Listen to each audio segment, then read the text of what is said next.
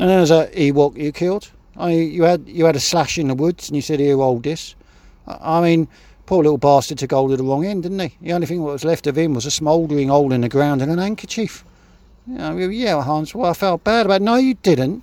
You picked the handkerchief up and blew your nose on it.